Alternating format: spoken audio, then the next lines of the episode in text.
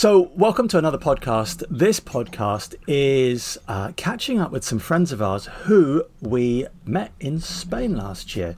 So, these guys need no introduction if you haven't already found them on YouTube. This is Sailing Kittiwake, and I want to introduce to you uh, Ryan and Elena. So, hello, guys. Hello. so, um, for people who have not, who don't know about you, just give us a, a brief introduction about Sailing Kittiwake.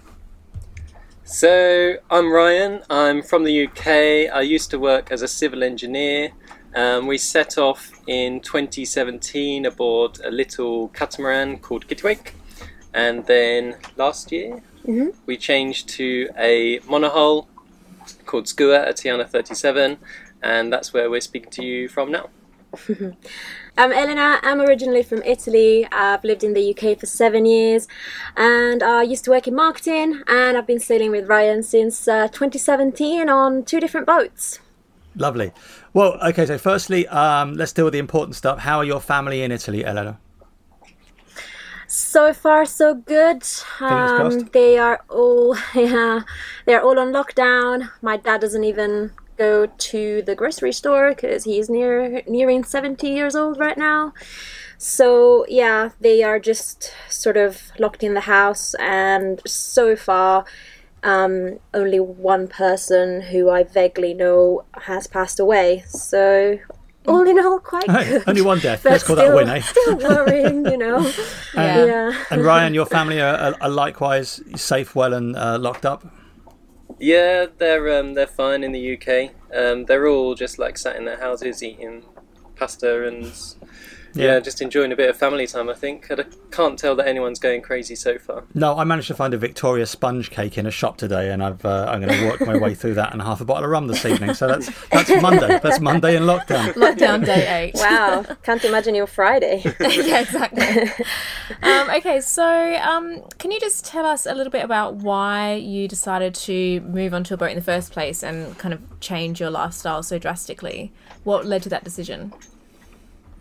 Sure. So, um, basically, in 2015, 2016, I had a couple of cancer scares, which weren't a lot of fun.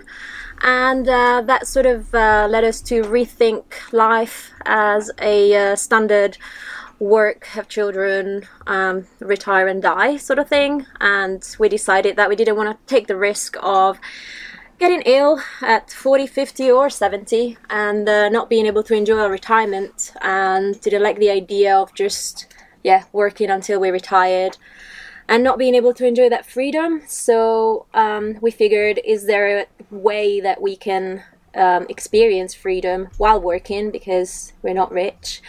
Uh, while exploring beautiful places, being immersed in nature, which is what we like the most in life, and just doing it while we're young and we can actually enjoy it and make the most of it. So that's the uh, thought process behind our decision.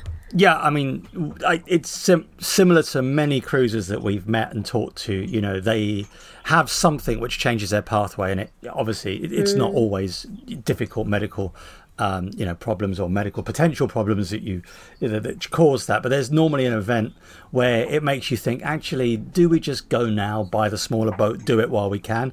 And um, just a follow-on question from Teresa's after doing this now for three years, and obviously without the you know the, the global pandemic and like you know us living in the apocalypse for the last couple of weeks, is it something that you, um, on reflection, think was a good thing? Are you sitting there going, actually, this was a good idea? Oh yeah, it was the best idea we've ever had. and I mean, uh, right now we feel like the luckiest people on earth. Um, there was a bit of a stressful situation trying to get into the Caribbean, but now we're in. We're on an island where essentially, theoretically, it's now um, coronavirus free. And we're in the beautiful Grenadines. We could potentially cruise around these islands for the next foreseeable future and just you know enjoy a tropical paradise while everyone is on lockdown so yeah best idea we've ever had Absolutely. Well, and I think we'll come back onto that in a moment, um, talking about your Atlantic crossing and uh, being in the Caribbean, you know, during this pandemic, because that is really interesting. Um, but for the moment, can you just um, like talk to us a little bit about, take us back and talk to us about the process uh, that you went through from like between deciding to move onto a boat and to you know have a complete change of lifestyle. How, how, what was the process from that decision and then between that and actually moving onto the boat itself? Well, to start with, I um, had done a little bit of sailing before, so I kind of had um, an inkling that it was kind of possible to live on a boat. But Elena had never, obviously, even heard of people like living full time on boats, um, especially as like something that younger people do rather than sort of as a retirement um, way of life. Yeah. So the start was probably very um, in-depth research kind of thing, like figuring out what people are doing, figuring out like where you can go. Like to start off with, you don't even know that it's like you know you can just go around anchoring for free kind of thing. Figure out how much money it costs, all that kind of stuff. And um, we were probably lucky in a way in that we were kind of doing it at the start of the kind of like when YouTube channels were kind of blowing up. So there was lots of inspiration there for us to um, take. So the research kind of was fairly easy. We just like trawled the internet for all the information we could get and soaked it up like a sponge. Yep. And then kind of like decided that was what we wanted to do and it was possible. And then we just kind of started saving towards it, you know, like every penny we went went into the boat fund. And yeah, after two months we started looking at boats. After three months we bought a boat and then we set off within a year of kind of realizing that this was possible.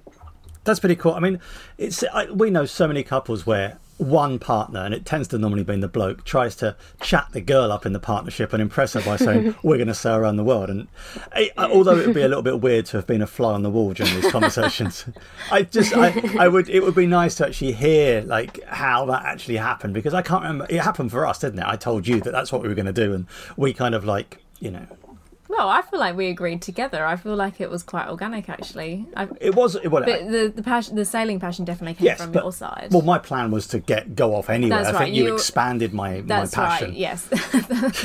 the worst choice of words ever in a podcast. I'm going to uh, I'll rephrase that. we talked about it. Let's just, Where's your script? yeah, damn it, Nick, don't go off script again. Um, and you know, and we have another couple of really good friends who did something um, similar. They they did a two year trip from the UK and then back to the UK uh, through the Caribbean, and and he did it. For them, it was a bet. Uh, she he said to her at a house party. Um, I'm going to sail around the world. And she said to him, No, you're effing not. You don't even have a boat. And he literally went, All right, then I'm going to go and buy a boat. And he spent every penny he had on a boat to sail around the world. And that's what they did. yeah, he, he sure showed her. He did show her. And they're, they're still really good friends of ours. So, uh, yeah, hello to those of you who, well, I'm not going to mention their names because we don't mention names on if, here. they're, But if they're listening, they'll know who they are. um, okay, so um, people who watch our YouTube channel probably already know that we are in the process of moving from a monohull to a catamaran. Um, but you've gone in the opposite direction. You started off on a catamaran and then went to a monohull. Like, what was your? Why did you do that? What happened there? So initially, we chose a catamaran because I can actually get quite seasick, and uh, yeah, so we thought that the catamaran would be um, sort of a good introduction for me to live full time on a boat because I had no idea how to sail before Yeah. we actually bought the boat. So um, that was the reasoning behind it, and as well, there's more space in a small catamaran than on a small monohull. Um, but after a couple of years of living full time on Kittiwake, we realized that uh, she was just way too small for us. She was 27, um, sorry, 26 feet long Yeah, and uh, so 13 wide. And Ryan couldn't really stand up inside. I could stand up in a couple of spots. Um, and it was very, very bouncy on board because uh, she only weighed three tons Wow, and light. after a while it, yeah after a while it drove us a bit nuts to be honest you need to have um, a really good clearance um, in order not to bounce and hear every single wave splash yeah. um, on your nacelle that we had a nacelle which um, kind of looked like a third mini hull in the middle so we basically had water splashing on it at all times um, and it's not just the noise but also the bouncing Um, so those were the two main reasons, like space, being able to stand up, and um, the bounciness of it. And we realized that uh, you really can't get a cat that's big enough and high enough to uh, on a budget. Um, the old catamarans are just way too low, so you'd get the same sort of bounciness problem and the noise of the splashing. And uh, of course, as we are not. Um, we're on a budget. We can't really afford a modern catamaran, even a used one. So we decided to go for a monohull, and um, so we bought a Tayana 37. Uh, it's from 1976, still a budget boat, but she's proven blue water. She's a proven blah. She's a proven blue water um, cruiser. She weighs 12 tons, so we're definitely uh, much more stable on her right now. And uh, Ryan can stand up fully pretty much everywhere, and we have way more space on board. Amazing. And you recently crossed the Atlantic on that boat, so obviously that was, I guess, the ultimate test. Um, as you know, to her seaworthiness. So, how did you? That was your first ocean crossing, wasn't it? Yeah, it was. Um, First ever. Yeah. First ever, yeah. Amazing. I mean- Congratulations. Thanks Thank very you. much. and how was it? Tell us Um, about the crossing. Well, overall, it, overall, it went really well. Nothing broke, nothing chafed through. The sailing wasn't particularly difficult. Um, to start off with, leaving the Canaries, it was quite tricky because the wind was changing quite a lot. It was kind of like on-off wind, so we'd be reefing and reefing, and then we'd get like three hours of really strong wind, like 25, 30 knots, and then it would just drop to like 12 knots, and then the sea would just be like rolling us around, and then um, we'd have to put up all the sails again, and then it would like s- start building again. So that was a little bit tricky, um, but then we had a decent long spell of good winds, especially after we got kind of on the same latitude as the Cape Verdes. And then the end, towards the end, it started getting squally, but we probably only had about three or four proper squalls. The most we saw was about 40 knots, but that was only like very, very brief. So, in general, it went really well, and yeah, the boat handled it easily. We were steering with the hydrovane all the way, Amazing. and yeah, It's interesting. obviously interesting. towards the end, it got a bit stressful though with the um, coronavirus. Yeah, well, I mean, we, we were following your progress um, as you were crossing the Atlantic. Um, just from a point of view of sailing characteristics, we are because we've been lucky enough to see your new boat, and she's canoe stern, isn't she? She is, yeah. Um, I really kind of like I, I, I, I imagine that downwind she sails beautifully because we we're, we're flat sterned and as such it does induce roll uh, in following seas. So how how did you did you find it rolled, or do you think it was it really Um, quite stable? It was fairly stable, but it really depends on the sail plan. So what we did, um, we basically for a lot of the time we were goose winged, but because she's a cutter, we had the stay sail actually sheeted really tight along the centre line of the boat, and that would just um, resisted the rolling, so she wouldn't really like roll past um, like vertical. That worked really well. That's clever. Um, Yeah, and that is clever. I've never heard of that before. Actually, that's that's. Uh, Yeah. Is that something Hold- that you made on up one- on the go, or is that something that you you'd read about or heard about that technique? We actually heard about it from another Tayana owner, um, because obviously downwind the staysail wouldn't normally be doing anything, but um, with the wind at about like 150, 160, the staysail sheeted in tight on the opposite side to the Yankee. We have a Yankee rather than a Genoa. Forces the wind into the Yankee, and obviously then yeah keeps the helps keep the boat more upright and less rolly. It was actually on a sailing magazine article that I found. Uh, I think Ah, just okay. a recommendation from Cutter Rigs because there were different configurations for crossing the Atlantic with different um, boats, and that was where we found Great. it. Yeah, that's really, I think really it- good. I'd love a cutter rig. Yeah. I, really, I think if, if we ever if we you know if, if we end up with a monohull, I want a cutter rig catch mm. with a topsail. what are you laughing at? I do. I want a bloody topsail. you would never use a topsail. I would. Do you remember, I remember seeing that Amel head past us actually in the Grenadines with like two foresails, like the the, the, the mizzen sails main, the main, and a topsail. Yeah, it did look pretty nice. It, like, I had a gentleman sailing moment watching that. It was beautiful. yeah, it was But, pretty um, pretty cool. Yeah, one thing about the canoe stern is that um, when she gets hit by a wave from behind, she'll just stay pointing in the same direction. So something I heard about um, it wasn't it was a guy who was delivering a Beneteau, I think, and he said that because of the modern big, wide, buoyant sterns, quite often if they get picked up by a wave, then the boat will kind of get turned off course and then have to like find its way back on course. Whereas Yeah. Skua, with none of that buoyancy at the back, she'll just like go like as if she's still on rails, kind of thing. She'll still keep going in the same direction. So it was way less worry about. Um, She long keeled as well, isn't she? yeah, she's got a long Yeah. keel, so there was no real worry about um, accidental jibes or stuff like that. Like she just wouldn't go off course. Um, Yeah. yeah, she would just like stay tracking really well and um, yeah, pretty No, long easy long keeled sailing. canoe stern. yeah, Yeah, that's what you want for Heavy, Atlantic heavy crossings. displacement. I think in, in general, what we did was when the wind was lighter, so say up to 20 knots true, we would um, be goose winged, and then when it picked up, we would go on a broad re- on a very broad reach, and that worked really well for the role actually. But like everyone across the Atlantic on a monohull, we rolled. Like it's it's not a magic boat. Yeah, yeah, yeah. Um, so uh, the next thing is you arrived. Obviously, I knew you you knew that this coronavirus was affecting people checking in. So tell us about the woes that you had there yeah. once you actually so- arrived in the Caribbean. Well, um, just to give a bit of a background, um, when we left the Canary Islands, it was the 29th of February, and uh, the news said that the virus spread was slowing down actually. So, um, obviously, there was a mini thought at the back of my mind oh, will it get worse? Will we be allowed into the Caribbean? But with the good, good news in the um, newspapers, we were kind of confident that it was fine. We would be fine, basically. I, I Um, actually thought that by the time we got to the Caribbean, it would have all like died out and um, gone away.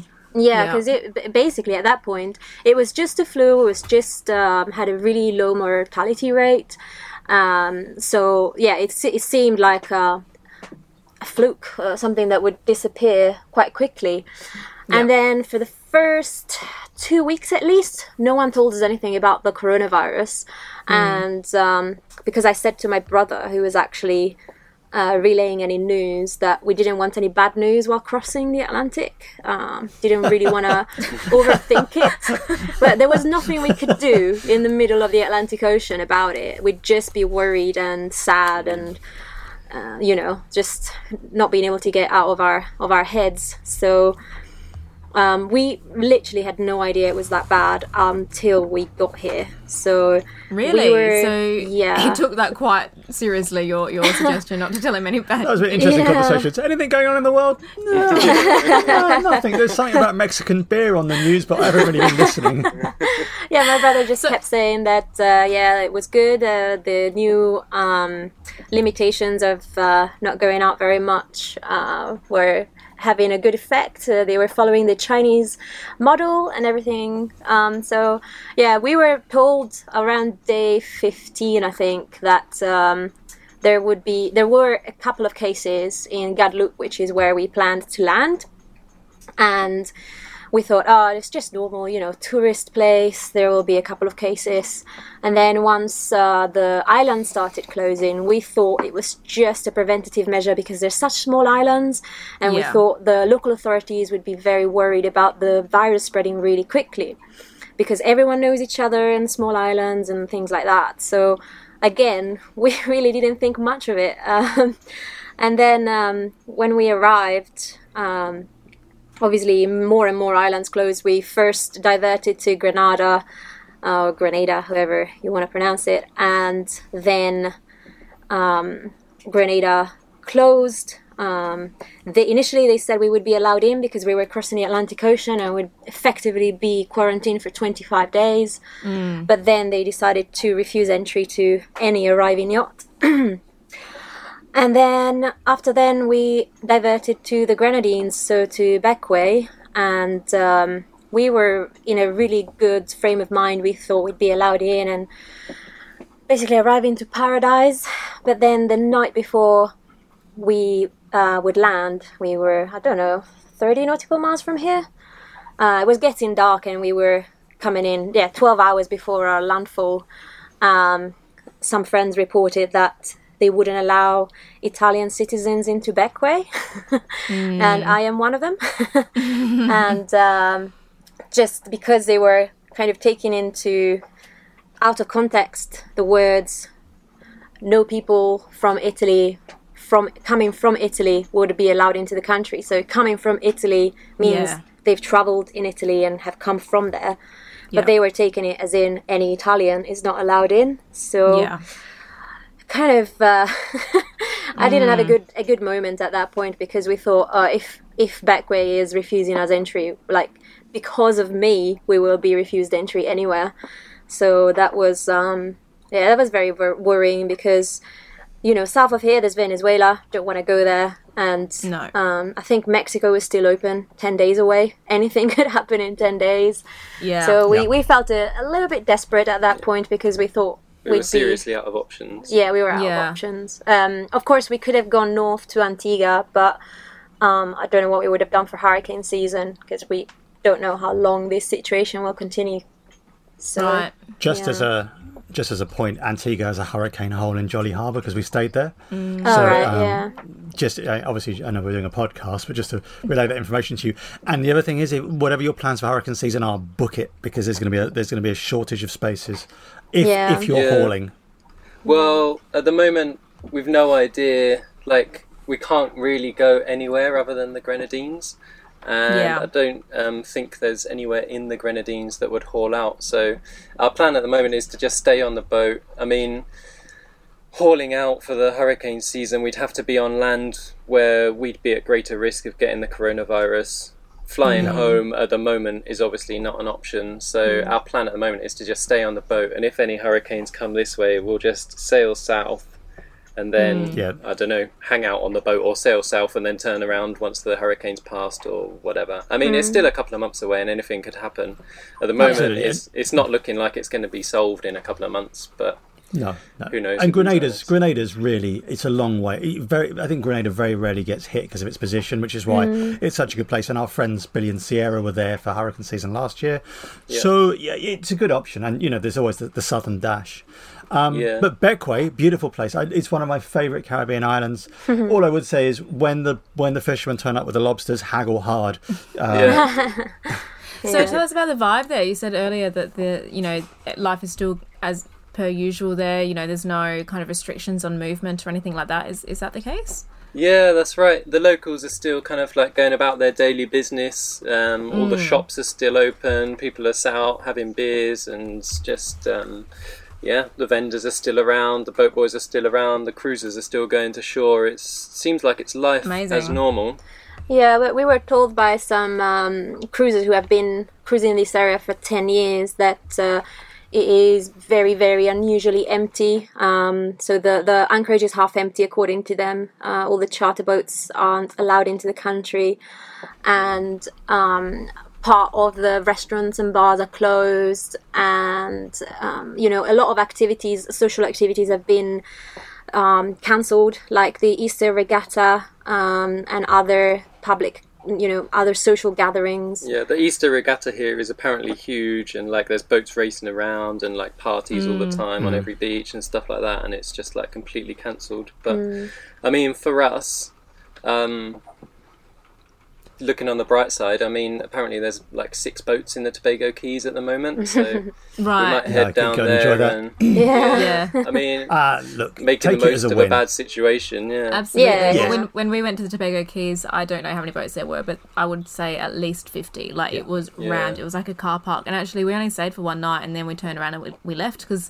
there was just no kind of ambience. It wasn't particularly Yeah. nice. It was just way too busy. So, yeah, definitely enjoy the Grenadines while they're half empty at this time of Yeah. year, which is a beautiful time Yeah, of year. 'cause So, all the tourists will come back, and that's what tourism should do: try and regenerate tourism and give these islands like uh, you know commerce again. yeah. Hey, well, listen, um, you know, just to round this off, firstly or lastly, um, congratulations. Um, it's no mean much. feat Thank doing an. Atlantic crossing um, short-handed. Yeah. You know, so Yeah. you know you've really earned, not that you hadn't before, you've really earned your stripes. So uh, congratulations.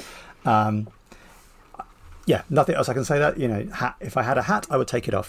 Thanks very much. and, and good luck with good luck with everything there. Um, we genuinely hope to be in the Caribbean with you in about ooh, should we say 18, 20 months? Oh, I'd love to say Yeah, yeah. fingers within, crossed. Yeah. within the next two so the boat Yeah. will be built So- quite You soon. got you got Yes. some solid solid plans going on, have you? Yeah, we've got some plans, but obviously not going to reveal it in the podcast. But, uh, No. so- but yeah, but we hope to be in the Caribbean within at least twenty four months. So um, we beers on us when we meet again. Yeah. yeah. Awesome. So- yeah. Thanks. Yeah. So, um, so Ryan and, and Eleanor, thank you so much for this. Um, lovely to hear from you again. Enjoy Bequia. Don't stress about things too much, and thank you for taking your time to talk to us. Yeah, no Thank you very much Thanks for having much. us. So that was Ryan and Eleanor from Sailing Kittiwake. Um, if you haven't already caught up with them on YouTube, they have a fantastic YouTube channel. So yeah, another another cruising couple and their stories from somewhere in the world in the middle of a pandemic. Now I hope you found that one really interesting. We will be back again with more podcasts detailing other cruises adventures, our slightly weird take on life, and what our future plans are. So feel free to subscribe to our podcast. We're on Apple Podcasts, Spotify Podcasts, Buzzsprout Podcasts, just podcasts everywhere.